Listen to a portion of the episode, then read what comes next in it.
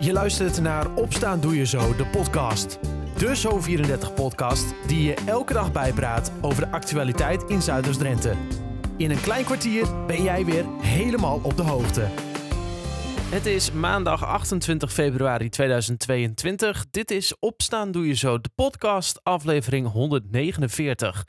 Het is een prachtige dag vandaag met veel zonneschijn en een blauwe lucht. Het is 10 graden. Het is ook de dag dat de Tweede Kamer gaat debatteren met het kabinet over de Russische inval in Oekraïne. De Kamer komt hiervoor terug van het krokusreces. En er is meer nieuws over Oekraïne. De Amerikaanse president Biden overlegt vanmiddag opnieuw met zijn bondgenoten over de oorlog in Oekraïne. Hij belt met Roemenië en Polen, de Europese Unie, de NAVO, het Verenigd Koninkrijk en Japan. Gisteren liet de Russische president Poetin weten dat hij de nucleaire eenheden in verhoogde staat van paraatheid brengt.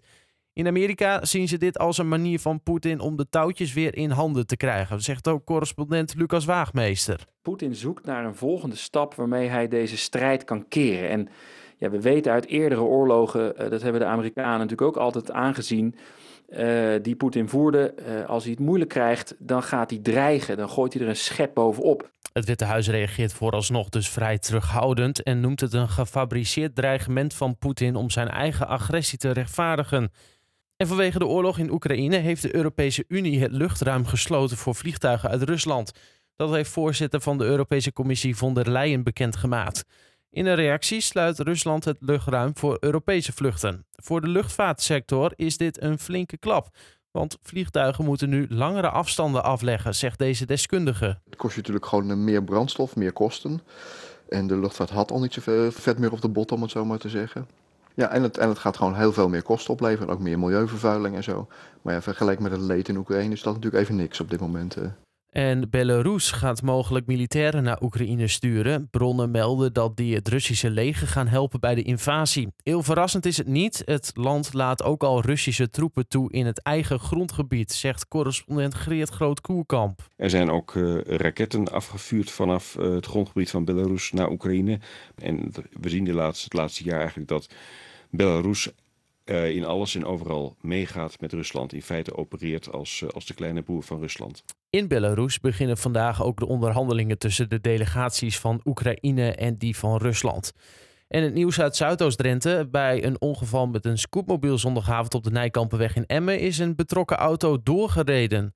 De bestuurder van het scootmobiel raakte bij het ongeval gewond. Het slachtoffer is per ambulance met onbekend letsel naar het ziekenhuis gebracht. Zometeen meer nieuws uit Zuidoost-Drenthe. En verder in de podcast hoor je hoe mensen reageren op het loslaten van de meeste coronamaatregelen. Dat zometeen. Eerst groot succes voor een schaatstalent uit Emmen. Want met een voorsprong van ruim twee minuten op al haar rivalen behaalde schaatster Luna Jonkers uit Emmen gisteren na 100 kilometer de nationale titel op natuurreis.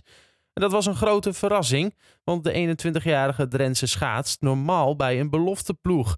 Dankzij blessures bij haar ploeggenoten mag Luna meedoen op het hoogste niveau. Bovendien maakte ze bij de wedstrijd in Zweden haar eerste slagen op natuurreis. Ze is dus een zeer snelle leerling, zei ze telefonisch ook tegen verslaggever Remco Wilkens. Nou, ik vond het eergisteren nog best wel een beetje eng. Dus toen dacht ik, ik ga er gewoon direct vandoor. Dan kan ik lekker mijn eigen ding doen en goed op alle scheuren letten. En uh, toen hadden we vandaag besproken dat het bij uh, het NK dus wel eventjes wat anders moest. Omdat het ook direct een veel langere wedstrijd was. Dus uh, rustig aan vanaf het begin. En daarna gewoon kijken hoe het zou gaan. Op een gegeven moment werd er wat naar elkaar gekeken door de grote ploegen. En waren er wel steeds aanvalletjes. Maar werd ook steeds weer dichtgereden. En uh, dat versnellen en steeds weer opnieuw aanzetten, dat ligt mij wat minder. Toen dacht ik, nou, als ik er gewoon uh, vandoor ga, kan ik in ieder geval mijn eigen tempo rijden. En dan zie ik wel hoe ver ik kom. Nou, dus dat deed ik. En uh, ik heb eigenlijk nooit meer wat teruggezien. Nee, en dan win je. Ja. Nou heb je heel weinig uh, ervaring eigenlijk. Heb je nog nooit echt op, op natuurreis gestaan. Hoe groot is die verrassing? Uh, nou, ik had het niet verwacht toen ik vanochtend opstond, laat ik het zo zeggen. Ik begreep dat het daar ook heel hard waait. Um, ja, hoe, hoe ging je daarmee om? Um, ja, nou ja, dat is inderdaad natuurlijk heel anders dan op een kunstijsbaan. Maar um, ja, ik vind het juist prachtig. Een beetje in de natuur rijden. Juist het, het weer wat, ja, wat het of zwaar maakt of juist weer heel mooi. Ja, ik vond het wel leuk. Het klinkt alsof je ook nog hebt genoten onderweg. Ja, ik heb heel erg genoten. Ik vind het prachtig.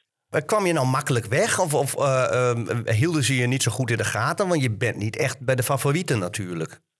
Nou, het was eigenlijk een moment waarop ik wegreed dat het een beetje stil viel. En iedereen was al een beetje naar elkaar aan het kijken. En ik was op dat moment, reed ik eigenlijk al helemaal voorop. En toen dacht ik, ja, maar ik, ik had eigenlijk al een gat omdat iedereen gewoon naar elkaar aan het kijken was. Van vijf meter terwijl ik niks deed. En toen dacht ik, nou, dan kan ik net zo goed eh, wel mijn best gaan doen en op kop gaan rijden. En gewoon gaan. Dus ik weet niet, ik denk dat er gewoon echt te veel naar elkaar gekeken werd door de grote ploegen. En iedereen dacht, nou, eh, doe jij het maar. En dat gebeurde niet. En, en hoe lang heb je alleen gereden? 40 kilometer. En inmiddels ben je gehuldigd. Hoe, hoe was dat? Ja.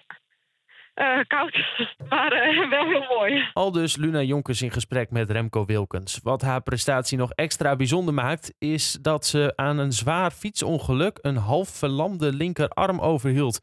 Luna is overigens nog niet klaar in Zweden. Komende zaterdag schaatst ze daar een wedstrijd onder 150 kilometer. Zometeen in de podcast hoor je hoe inwoners denken over de coronaversoepelingen na het laatste nieuws uit Zuidoost-Drenthe. Een auto is zondagavond in vlammen opgegaan in Dalen. Het is nog onbekend wat de oorzaak van de brand is. De auto stond voor een poort van een NAM-terrein aan de oude Dalenveense straat. De auto is volledig uitgebrand. Toen de brandweer arriveerde stond het voertuig al volledig in brand. Bij een ongeval met een scootmobiel zondagavond op de Nijkampenweg in Emmen is een betrokken auto doorgereden. Dat melden omstanders.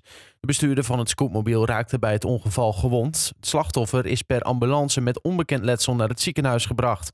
Bij de botsing raakte ook nog een geparkeerde auto beschadigd. De SP in Emmen roept mensen op om vanavond om 7 uur mee te lopen in een lichtjesoptocht door het centrum van Emmen. Die oproep doet SP-afdelingsvoorzitter Roy Aalders. De partij wil laten zien dat de situatie in het Oost-Europese land de Emmenaren aan het hart gaat. De tocht start vanavond op het Noorderplein. Daarna lopen de deelnemers naar het oorlogsmonument op de markt. Alles vraagt of iedereen zijn of haar eigen lichtje mee wil nemen, zoals een kaars, vaccinelichtje of een mobieltje. Het is volgens de SP-voorzitter beslist geen verkiezingsactie.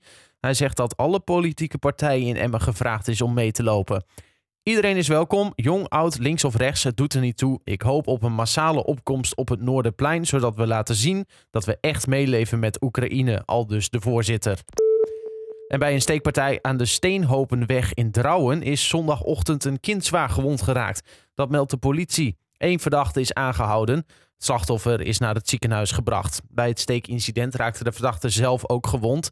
De politie gaat uit van een incident in de familiesferen. Verdachte zal worden gehoord. Tot zover de laatste nieuws uit de regio. Voor meer nieuws kijk je op zo34.nl of in de app.